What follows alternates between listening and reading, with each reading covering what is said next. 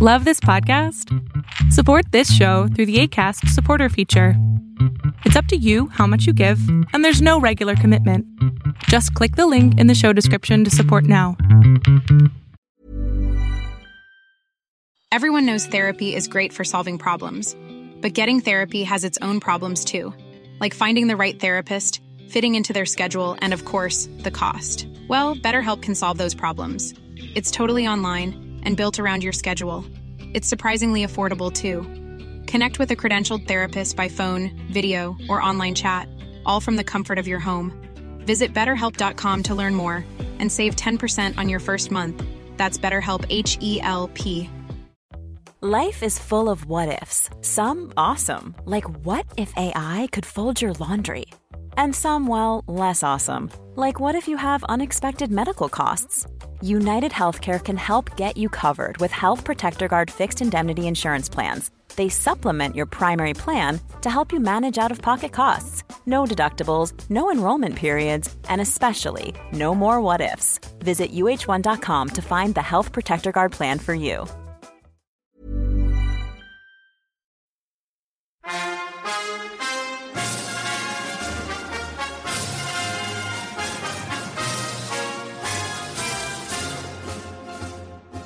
Greetings, comrades.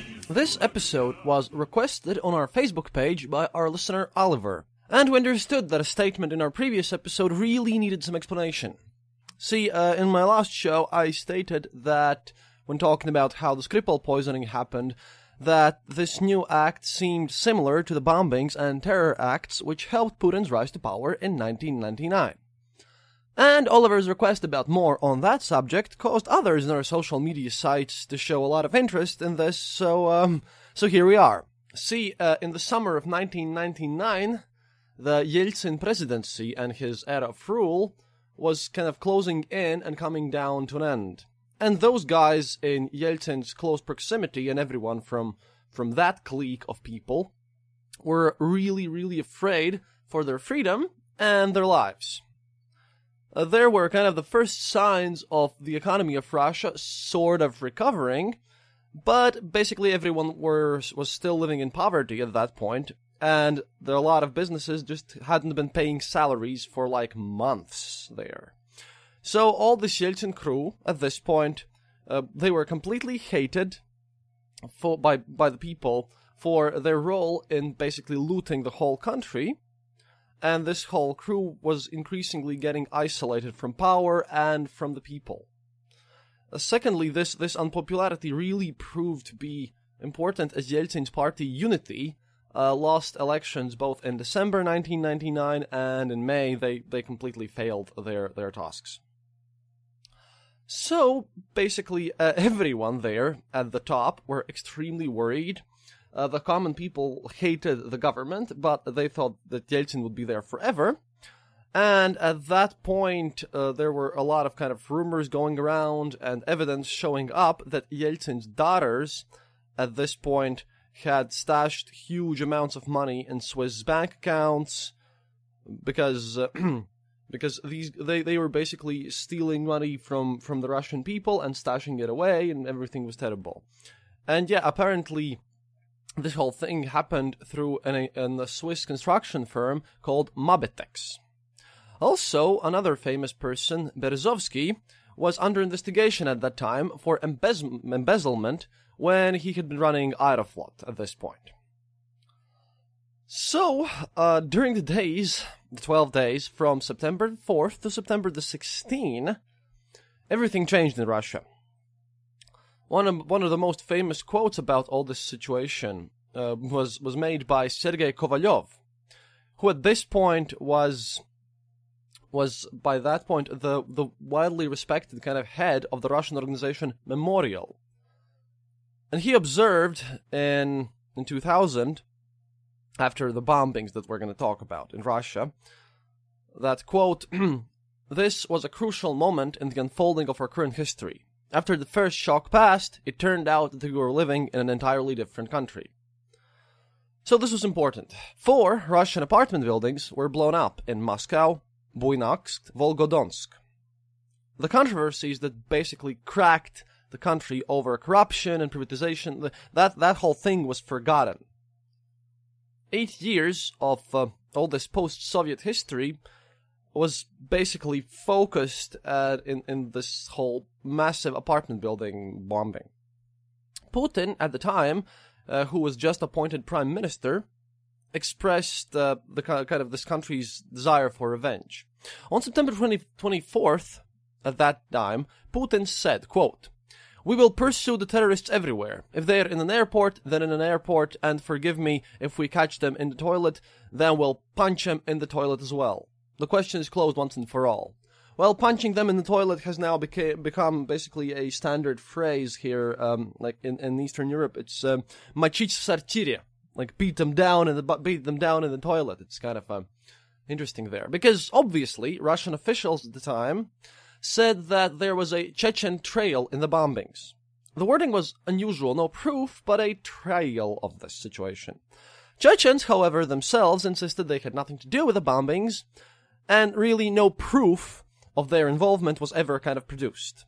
But Russian army at the time were already fighting Chechen rebels in Dagestan, and the country just needed someone to blame for the situation.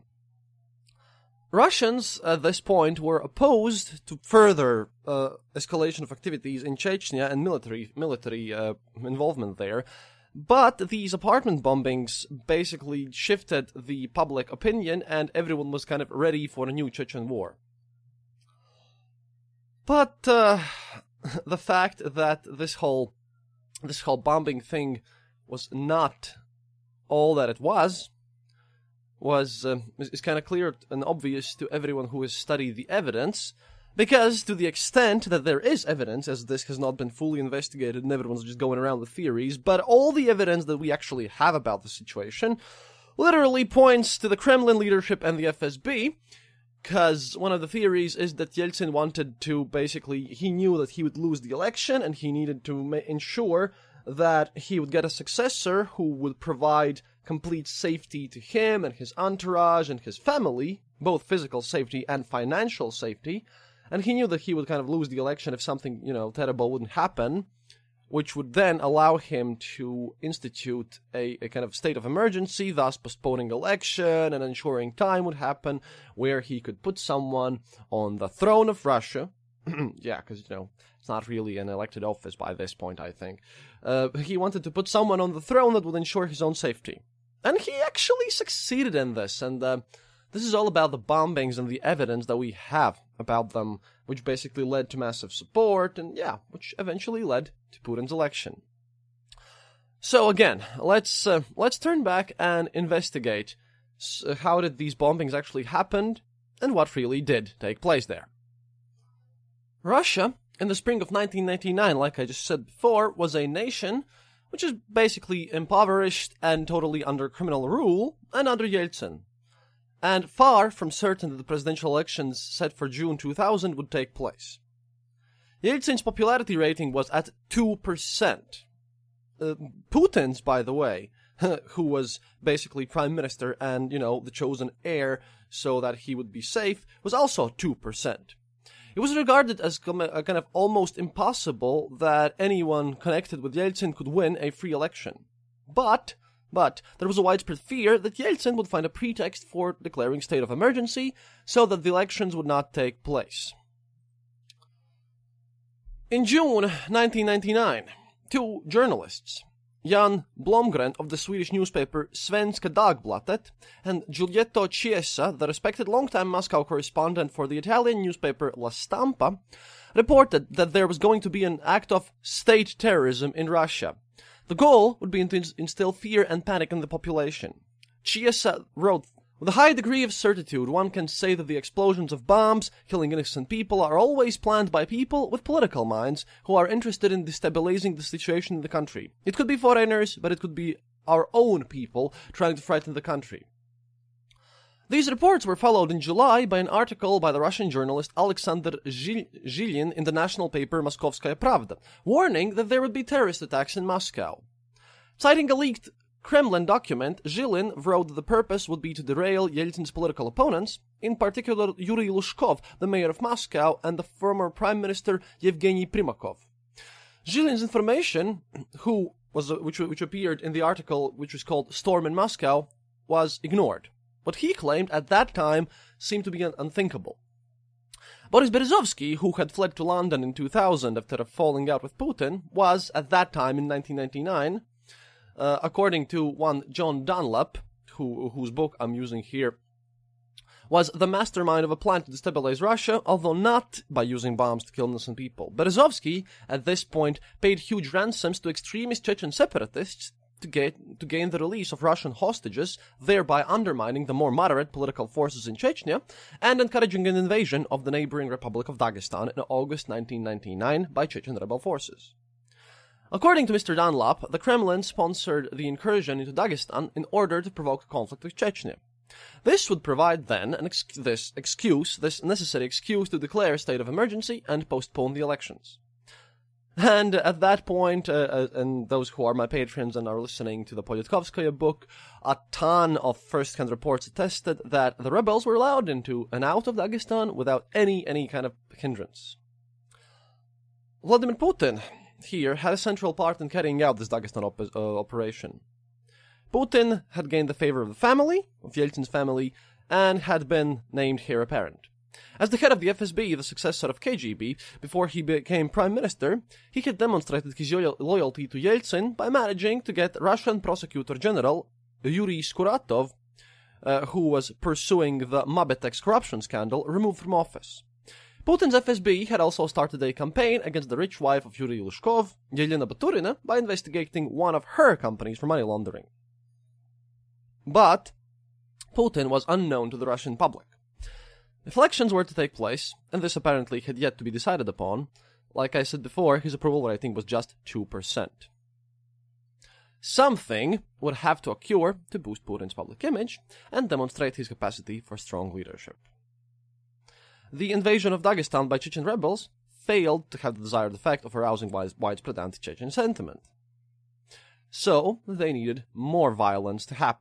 And um, during during this kind of weird summer when when this invasion is going on and when the articles are appearing from like sources, all sorts of sources all around, and everything is in total like rumors about the bombings and like there are articles about this. Um, another one of my sources, David Satter, was apparently meeting up with a Russian political operative, and um, then we we can read from his report that um, when Mr. Satter met this person that again uh, another another kind of suspicion was was called and it was stated that quote when i met him he told me about the growing fear in the kremlin about the possibility of losing power and the indications that moscow would be the, se- the scene of a huge provocation he said that the issue was the security of Yeltsin and his family in the case of a handover of power.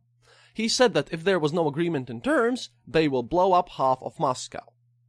So, Mr. Satter, uh, at one of his articles, reports that he sensed the uneasiness but did not know how to assess the prediction of, of this person.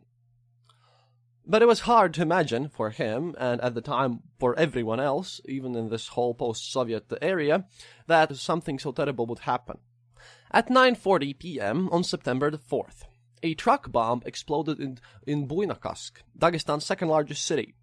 It destroyed the five story apartment building which housed soldiers from the 136th Motor Rifle Brigade. And even though these events in Buynaksk were major, they did not stun the nation because Dagestan was a war zone.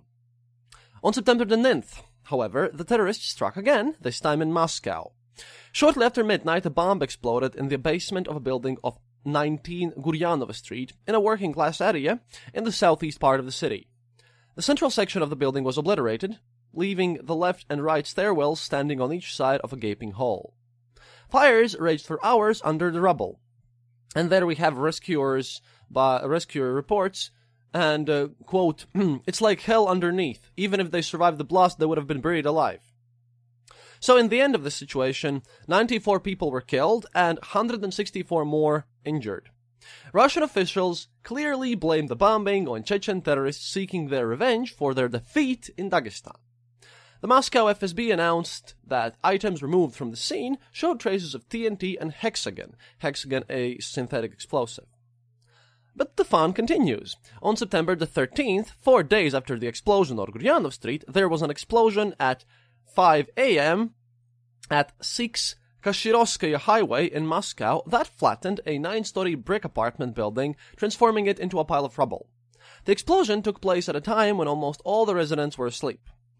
People in Moscow basically woke up to graphic television footage showing emergency workers who were feverishly going through the debris. Death toll was eventually, you know, determined to be about 119 with 200 injured.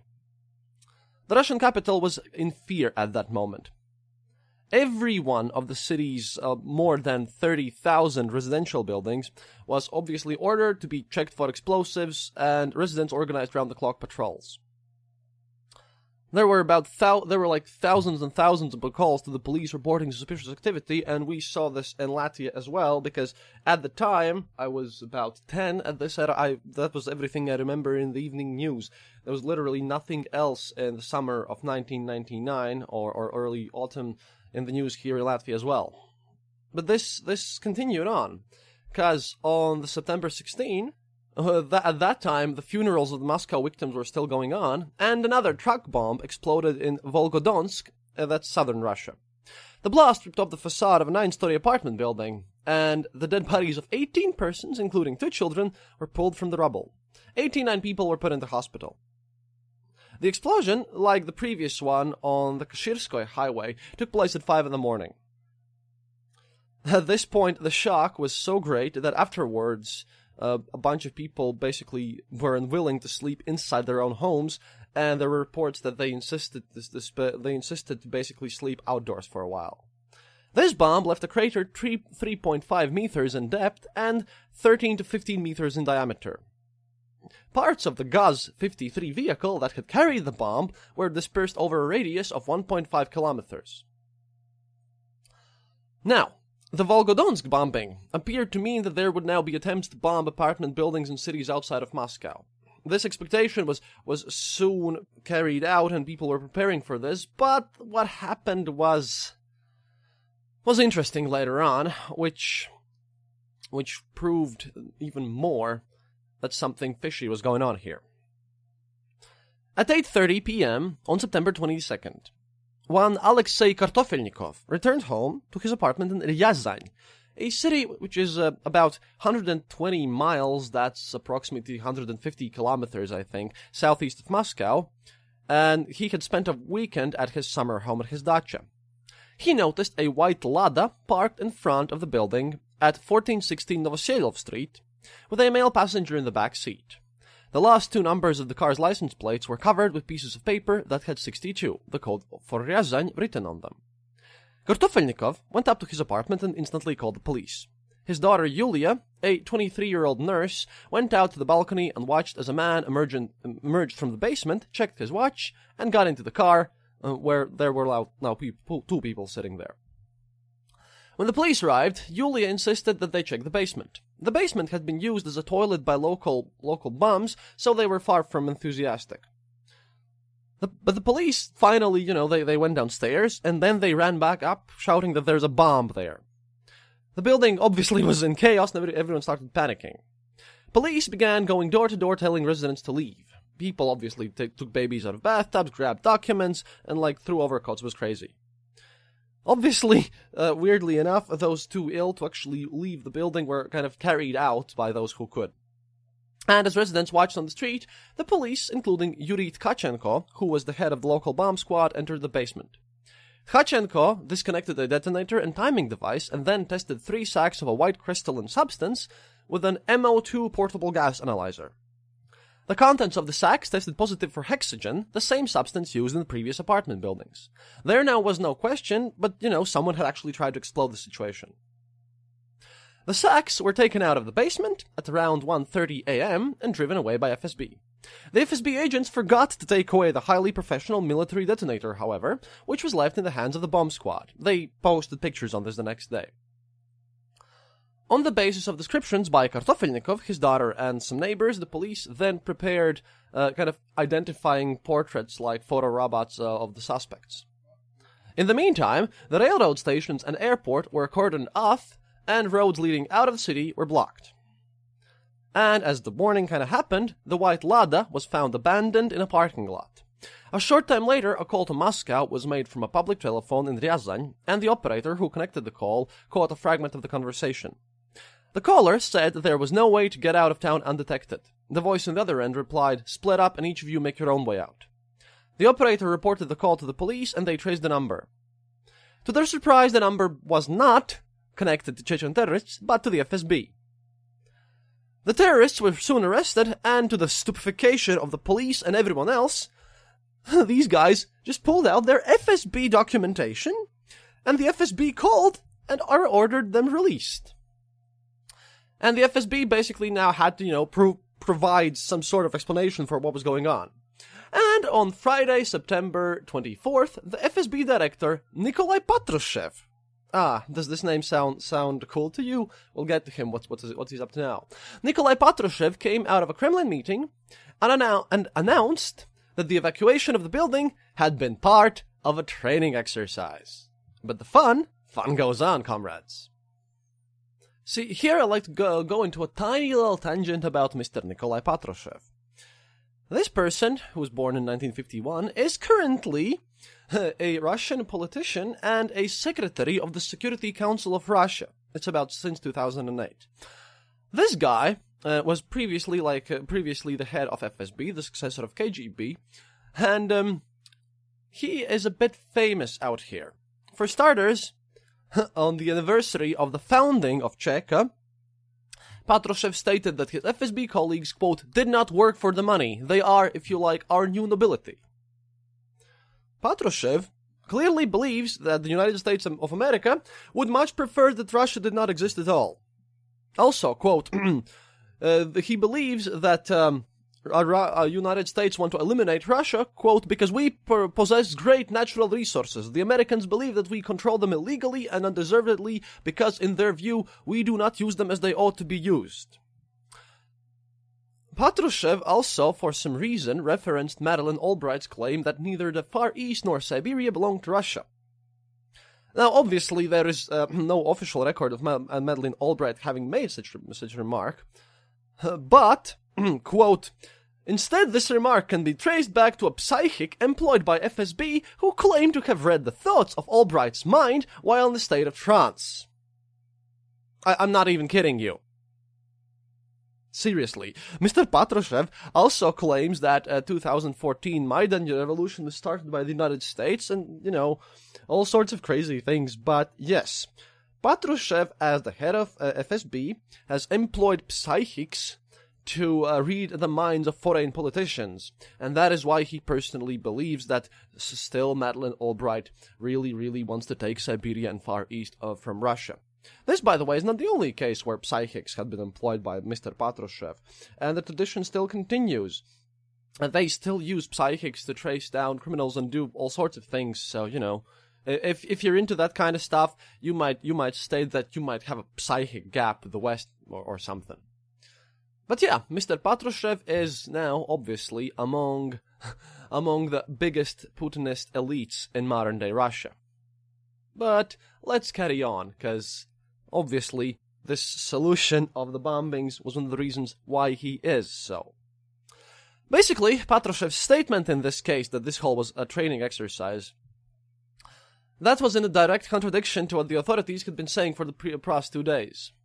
On the morning of September 24th, Alexander Sergeyev, the head of the Ryazan FSB bureau, appeared on television and congratulated residents on being saved from a terrorist attack.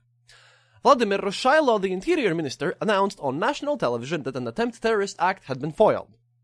But now Patrushev said the incident was just a test. The sacks found by the bomb squad apparently had contained sugar, and the reading that indicated that they contained hexogen was an error. Patrushev said that there were similar exercises in other cities, but only in Ryazan did the people react promptly. Then he uh, tossed out compliments to the residents of their vigilance. Obviously, the strange training exercise provoked massive anger in Ryazan when people had spent the night on the street. Journalists now started, uh, you know, thinking about the situation that the possibility of all the bombings, the four successful ones and the failed bombing in Ryazan, had been the work of FSB. But sadly, as it often happens in Russia, uh, everyone basically proved incapable of reacting in some sort of organized fashion. The day after the supposedly fake bomb in Ryazan was discovered, Russian aircraft began began bombing the Grozny airport, and uh, October on October one, Russian troops moved across the border, thus launching the Second Chechen War. And basically, what happened here was um, that even though Ryazan episode was kind of you know disturbing one and raised a lot of suspicion, and people started investigating this uh, among them. Now, late Anna Politkovskaya, who was who was killed, and Alexander Litvinenko, who was poisoned. Do, do you notice the trend here? Literally everyone who uh, had tried to investigate this whole situation seriously in Russia had later killed. But yeah, all this situation basically sparked a new support for war. Basically, five years earlier, in the First Chechen War, had begun with the fact that uh, Russian troops were basically murdered in their tanks in Grozny in New Year's night, 1994-1995. This time, the invasion of Chechnya was carried out methodically, and it seemed that to be to be really successful. In the wake of apparently a successful Russian revenge attack, Putin's popularity soared. Again, in August, 2% of the population f- favored Putin. September, 4%. October, 21%. November, 45%. More than any other one uh, who was running at the time. It was now clear that there would be no need to introduce emergency rule and postpone the elections. Putin would just win on his own with the help of this new war. Because that is why Putin still continues to this day. When he feels threatened, he starts a quick winning war that never leads to any trouble in Russia or, or anything else, such as, you know, everything that literally happens. Putin has, dear comrades, learned that, you know, quick, nice war against something that he could use as a ginormous, another Russian victory trademark.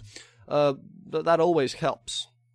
So, on September 14th, uh, the day after the first Moscow bombing in 1999, Putin said that the security services were, quote, certain of the participation of Osama bin Laden in the bombings.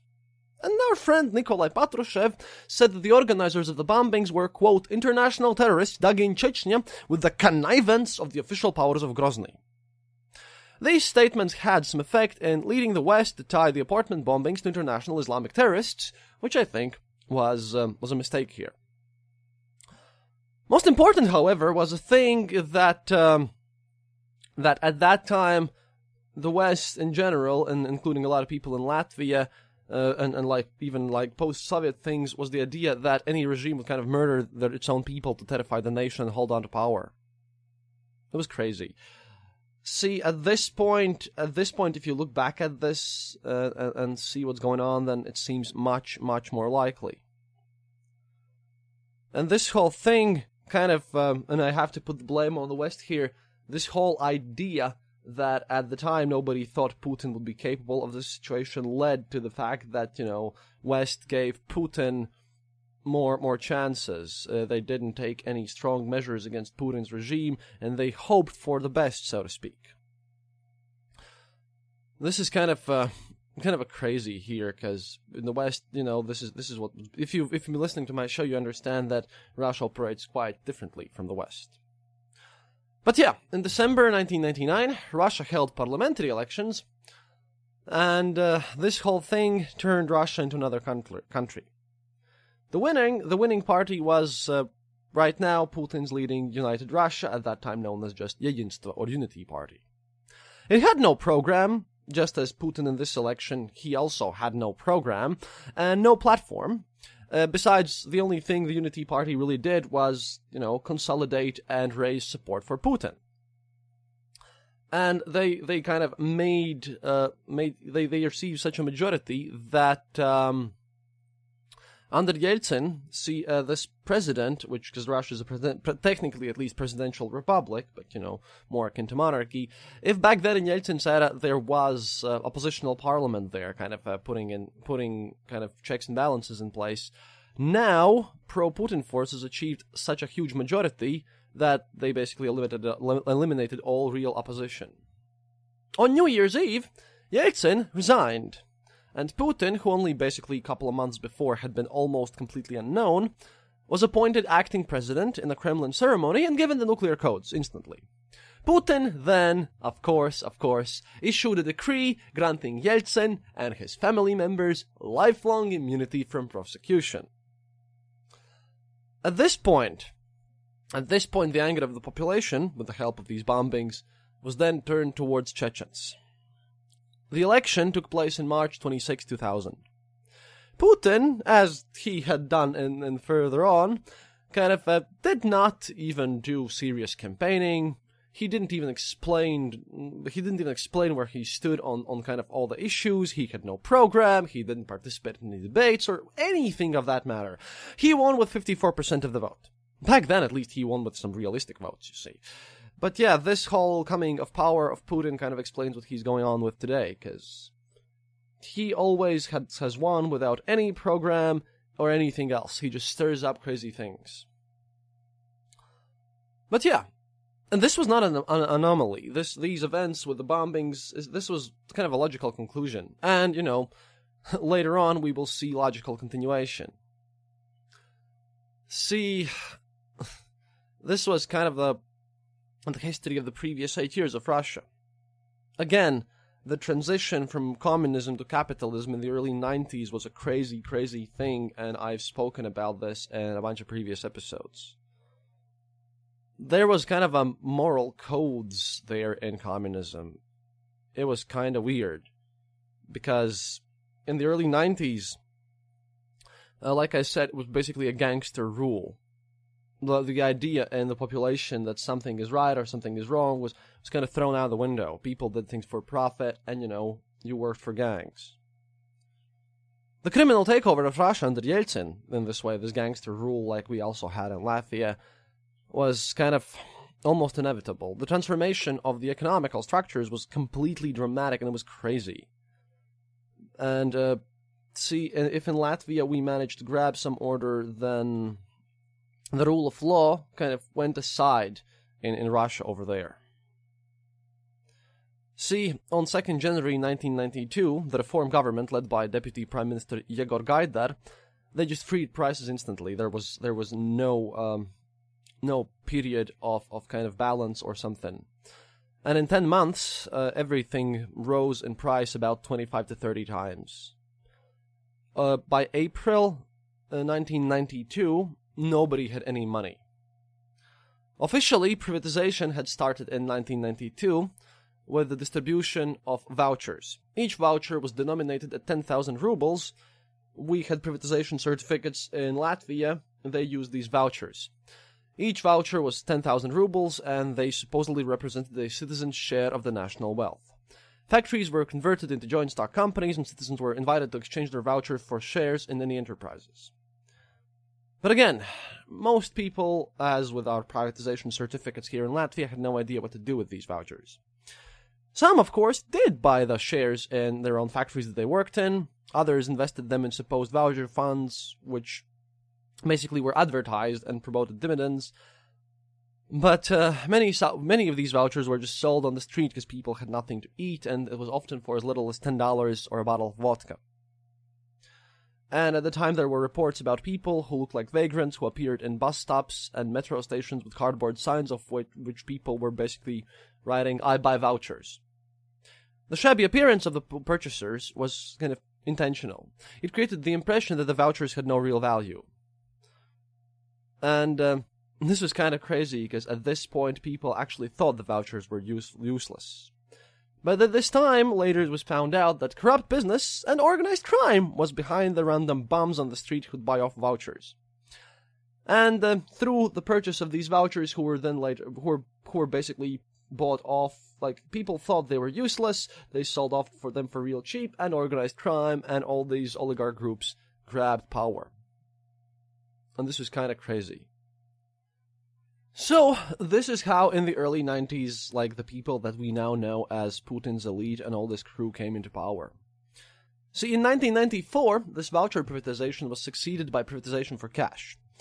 And by now, you know, these guys who had appeared and uh, basically bought everything with vouchers which were, like, really worth way much more than what they what they were buying off of buying them off from the people in the street. These guys purchased everything and they still now basically run the whole country. And they used the, their new situation with vouchers to do things with cash as well. And many of these newly rich guys, they set up banks. And these banks began to be empowered to handle government accounts. The official rate of return of the government's money was not high, but uh, what mattered here was that these banks they were ignoring instructions that were not enforced anyway. They treated budgetary funds as free capital available for investment. They delayed payments for months, often using the money for short-term interbank credits that were given as, uh, at rates as high as 400%. In the meantime, this is where the non-payment of salaries became a reality for a lot of workers in Russia. And this new group of millionaires and billionaires who, with the advent of the second stage of privatization, were able to buy up all these mines and factories uh, of, of Russia for a fraction of their real value, this was, this was the point where Russia started being stolen. Enterprises were officially sold at auction, but the auctions were all, almost always fixed. The State Property Committee routinely eliminated bidders or provided information about competing offers to the predetermined winner.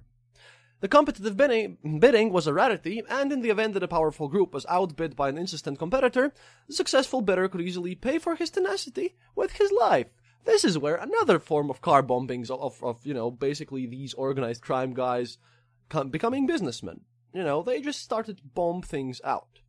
They just kept on going stealing from their own Russian people and the whole budget thing, and they still do that. If you've listened to any of my previous episodes, you know this. And at this point, they basically had created a, a, um, a system of oligarchy. In April 1996, after this massive pillaging, this whole system of organized crime forming elites stealing from the government was basically well, that that's the moment where it was born.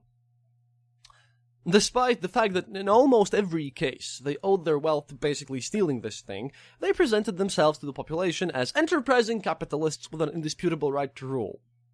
In a letter signed by 13 oligarchs and published in leading Russian newspapers, they issued a veiled threat that, that appeared to be directed against the communists who were gaining in the public opinion polls. Quote, Those who rely on social confirmation and ideological revanchism should understand that the national entrepreneurs have the necessary resources and will to deal with unprincipled politicians. And this whole first stealing of the country led to complete economic collapse, obviously, for the first Russian economical collapse.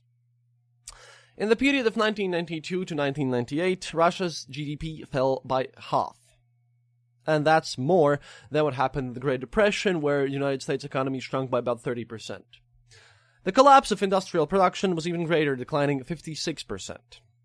This was just crazy.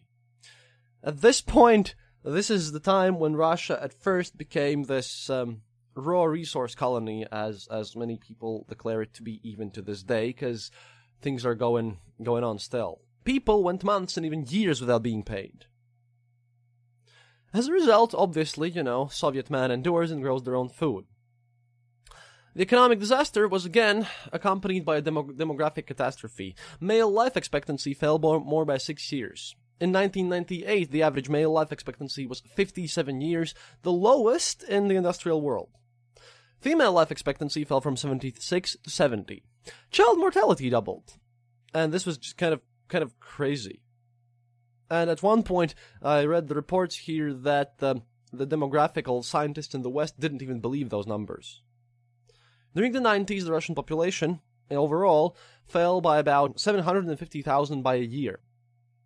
The government, during all these years, having received very little from privatization, they basically outspent themselves. In a bid to narrow the deficit, they began issuing short-term government obligations, GK, GKOs. These were denominated in rubles and usually had a three to six month term.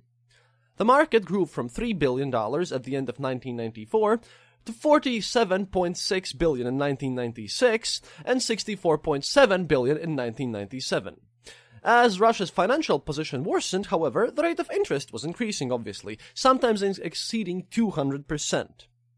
By mid-1998, Russian government was spending more than $1 billion a week just to pay off these obligations. Faced with this crazy financial crisis, on August 17, 1998, the government devalued the currency, defaulted on 40 billion worth of treasury bills, and halted the repayment of commercial debt. Prices rose sharply once again, and what little middle class at this point Russia had was completely annihilated. This was a complete shock. In 1998, people returned from summer vacations to basically f- to find out that they couldn't re- couldn't take uh, money out of ATMs anymore. Currency exchange post- points posted new ruble ruble dollar exchange rates hourly. This is basically what what happened in Weimar Germany all over again. People began to basically buy everything up: salt, sugar, matches, flour. Everyone was backing. Uh, by the way, this this also this also happened sort of in Latvia where people were panicking because we had a lot of Russian bank investment and our own economy was quite shocked in 1998, but uh, we kind of, you know, breezed through this because then the Swedish banks came and kind of saved the situation in Latvia.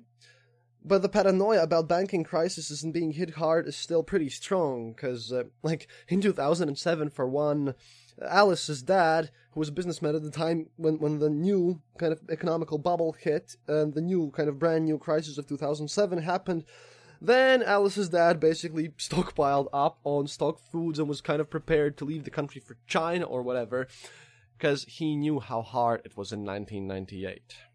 This was just crazy. So, in this wake of this crisis, Yeltsin nominated Yevgeny Primakov who used to be the head of the Foreign Intelligence Service, to be prime minister.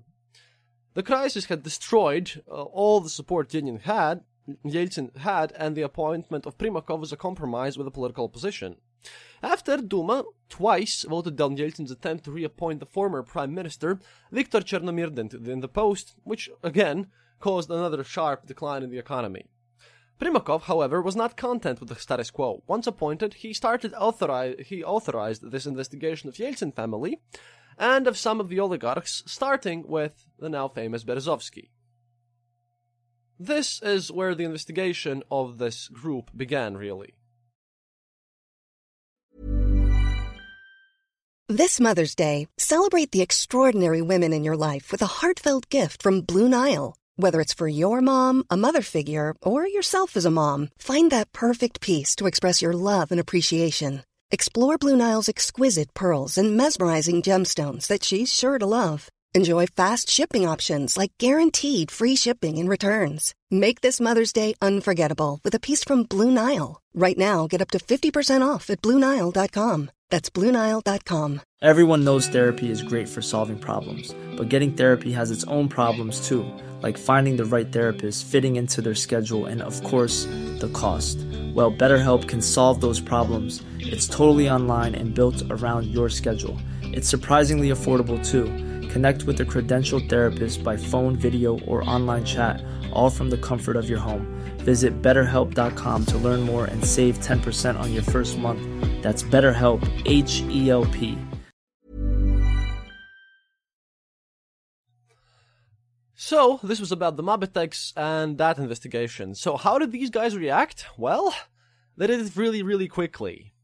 The FSB, under the leadership of then director Vladimir Putin, filmed Skuratov, one of the main investigators there, in a sauna, engaging in sex with two prostitutes. The film was then shown on state television channel RTR in prime time, and Skuratov was forced to resign an arrest order against Berezovsky, who then, you know, in 2000 would leave Russia and became become Putin's enemy, but at this time he was doing weird things himself. this was revoked, this his arrest order. The elimination of, Ye- of Skuratov, however, could not eliminate the long-term threat to Yeltsin's family. By family, not only daughters, which had which held these Swiss bank accounts, but everyone else of these these oligarchs over there. Yeltsin's health was deteriorating because he was an, a raging alcoholic, like crazy. He was a crazy drunkard even by Russian standards. And sensing Yeltsin's weakness here, the opposition in the State Duma scheduled a vote on impeachment. Because he had, for months at that point, absented himself from daily political struggle and avoided any decision making. On May the 12th, the day before the opening of the hearings, however, Yeltsin fired Primakov and installed the Interior Minister Sergei Stepashin as acting premier. Yeltsin's readiness to fire Primakov, the most popular politician in the country, was taken as a sign to the deputies that, his health notwithstanding, in the event of impeachment, he was ready to suppress the parliament by force. The impeachment vote failed, but Yuri Luzhkov began to organize opposition to Yeltsin in this anticipation of the 2000 elections. He recruited Primakov for his Fatherland All Russia movement and said that if Primakov ran for president, he would support him. At first, members of the Yeltsin family hoped that Stepashin would be able to defeat Primakov in an election. Soon became clear, however, that Stepashin did not relish attacking Yeltsin's opponents, and there were reports that he rejected schemes for introducing a state of emergency and cancelling the presidential elections out of fear of igniting a civil war. Among the, se- among the schemes being discussed by insiders was Storm in Moscow, the article which uh, kind of did these uh, did these reports on possible terrorists, which was reported by Moskovskaya Pravda. On August 5th, however, with this political crisis at, at its complete peak, a Chechen Islamist force invaded Dagestan. And this invasion of Dagestan was suspicious from the start. In late spring, with an attack expected, the authorities withdrew Russian internal troops that were stationed at the border. A high ranking Russian police officer later said that if the internal forces had not been withdrawn, the invasion would not have been possible. When a force of, of 1,200 armed men, commanded by, by the Chechen leader Shamil Basayev, entered Dagestan from Chechnya, they encountered no serious resistance. On August 23rd, they withdrew, again without encountering resistance. A Russian commander told the reporter for the Time magazine that he had Basayev in his sights, but was ordered to hold his fire. We could have wiped him out here, then and there, he said. But the bosses in Moscow wanted him alive. On August the 9th, Stepashin was dismissed, and Putin was named the new prime minister. The prospects of the all but unknown Putin, like those of anyone associated with Yeltsin, appeared negligible, just 2%. But again, this is where the apartment buildings on Moscow, Buynaksk, and Volgodonsk were blown up, and the rest is history. This is where Putin became Putin as we know him today. See, this is how the term Black August appeared in, in Russia. This is um, due to these bombings. Black August really happened because the things that has happened during Putin's rule is kind of crazy.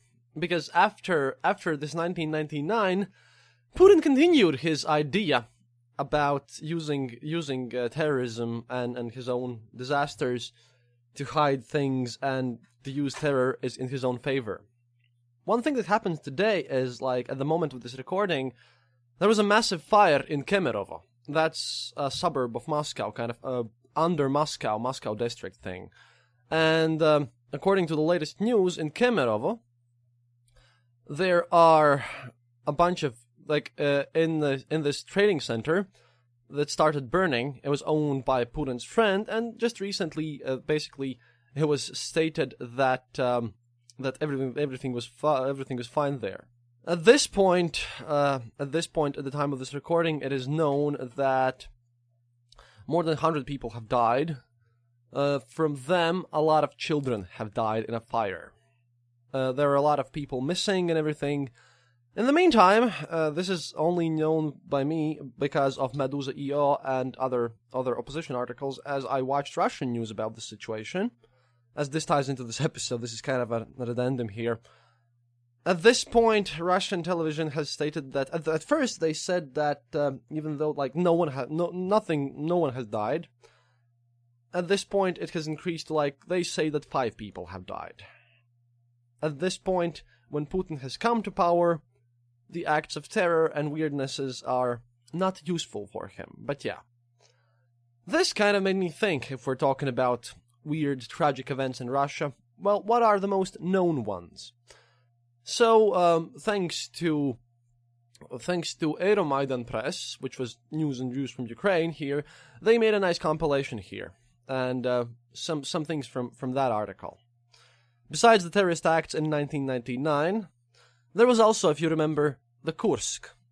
On September 12, 2000, the K-141 nuclear submarine Kursk sank during Russian naval fleet training in the Barents Sea. According to official data, a torpedo explosion occurred inside the submarine, which had been launched in May 1994 due to fuel leakage. A fire that broke out two minutes after the initial explosion caused torpedoes in the first uh, compartment of the submarine to detonate. A second explosion caused even more significant destruction. This resulted in the deaths of all 118 crew members. The search and recovery operation completed a year later and uncovered 150 bodies of fallen sailors. Kursk, by the way, at that point had been considered the best submarine in Northern Fleet.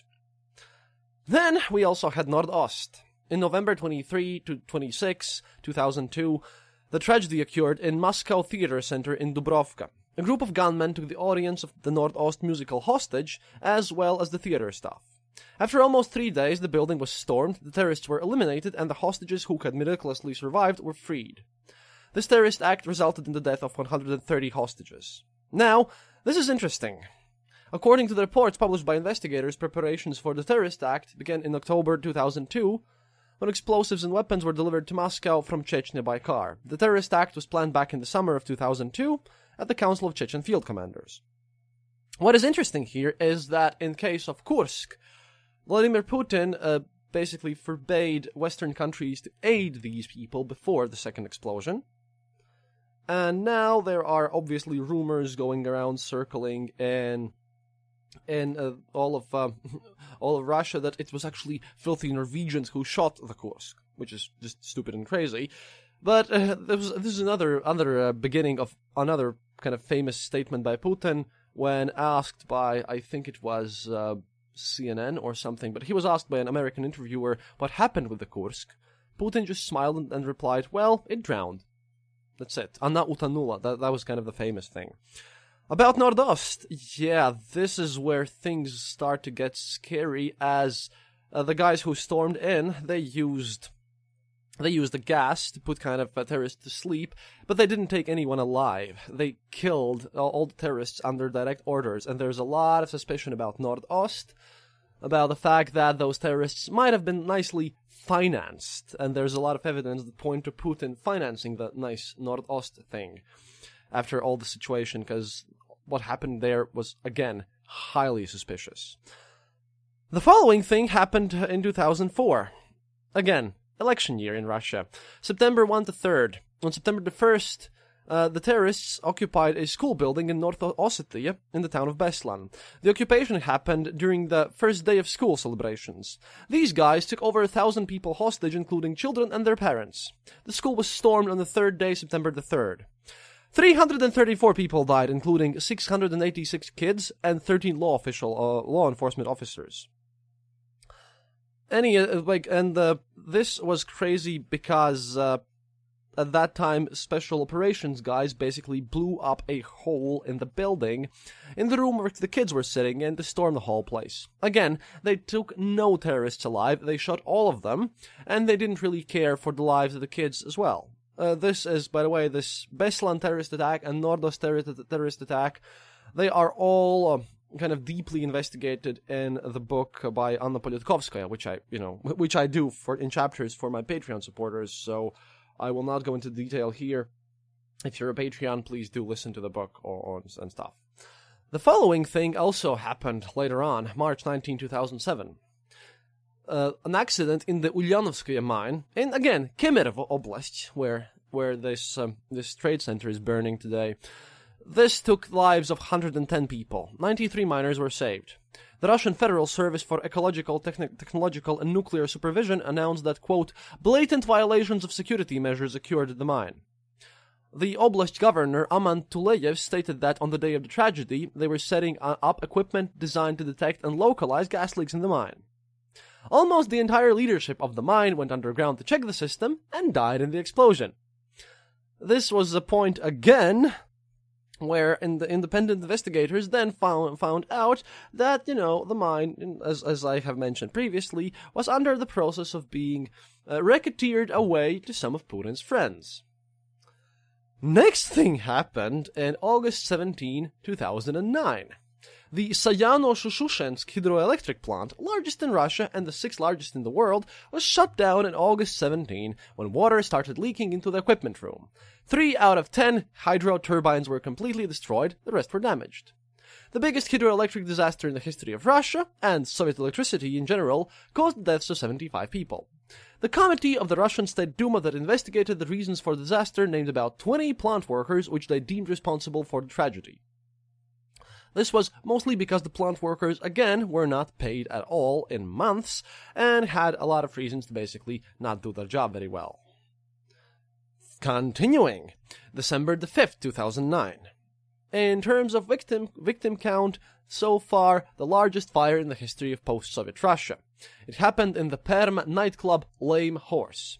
According to the investigation, it began during a pyrotechnic show when sparks came in contact with the ceiling made out of dry wood and caused the fire. A stampede immediately began at the club, and as a, as a result, not all were able to escape. This fire caused the deaths of 156 people, and several dozen received burns of various degrees. In connection with the incident, a number of fire department officials were dismissed, and the entire government of Perm, Perm Krai resigned. Putin, Perm Krai government had consisted of, um, they, they had a kind of sizable opposition parties there. After that, no longer.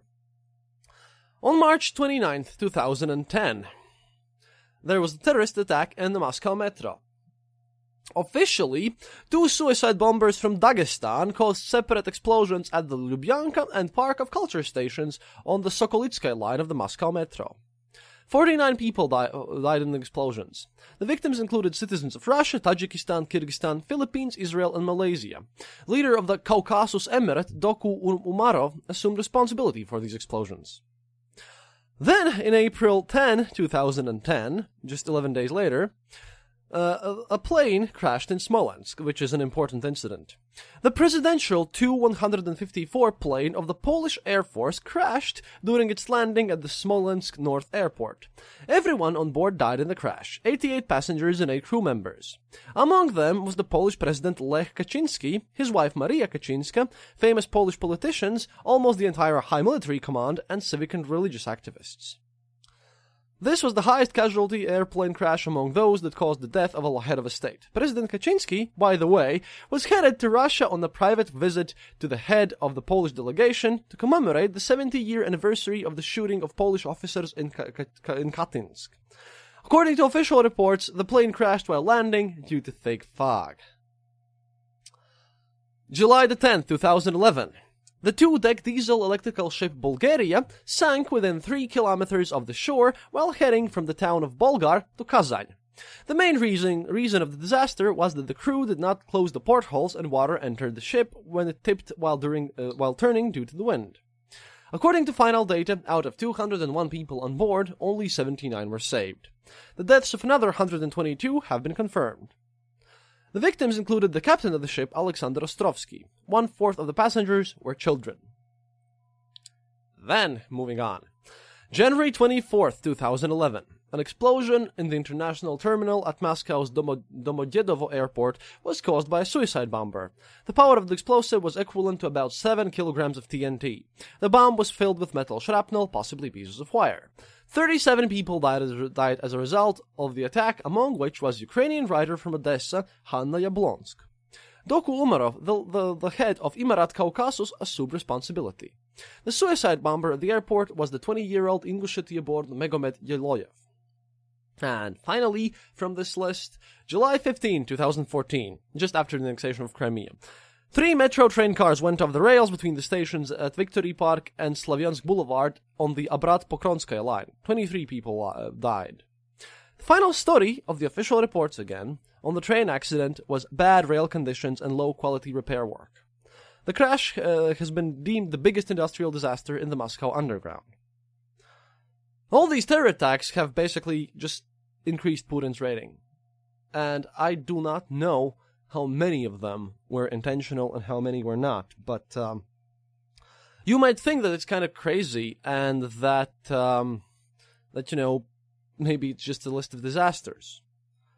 But once you look back at the bombings of 1999 and uh, and, and just see the clear evidence that something was going on there, that the government was clearly involved, and all this story about sugar and testing and all this controversy here See, there th- this causes a lot of suspicion and doubts.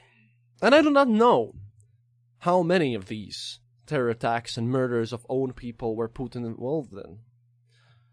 But, like I said before, in many of these cases, there's a lot of suspicion about government's involvement, a lot of evidence, uh, a lot of discrepancies in the official studies. And after the bombings, you know, we used to think that no head of state would kill his own people for like stability and popularity, but but that's Putin's modus operandi. That's how he gains support. That's how he rallies people around them. Because when bad things happen in Russia, the government becomes more popular. Now, this is a food for thought. But small and victorious wars, an act of terrorism. That's that's what Putin's reign has brought Russia. And I hope it actually ends, because this is really a sad episode, especially today when there's this fire in Kemerovo. But you know, wouldn't be surprised if uh, from all this list that I read you, a lot of things would actually by will actually be done by the FSB themselves. Putin's Putin's regime uh, basically lies back on all these criminals from the 90s and uh, and their friends and their, his new oligarchs, and it stands on the shoulders of on the Secret Service. Because uh, if suddenly people in Russia would not be afraid because Putin runs on his stability platform, maybe things would change. But like I've mentioned in my previous episodes, hope you enjoyed the show, and uh, see you next weekend with the great game of Lenin and the UK. До свидания, товарищи. Thank you for listening to The Eastern Border. If you have any comments or specific details you'd like to know, you're welcome to leave it in the comment section on our site, theeasternborder.lv, and we'll rummage even to the western border to find you an answer. Like this podcast, subscribe to us on iTunes, Stitcher, or on our RSS feed. Happiness is mandatory. Good reviews and donations feed the farmers of our kolkhoz in the great motherland. The Eastern Border salutes you.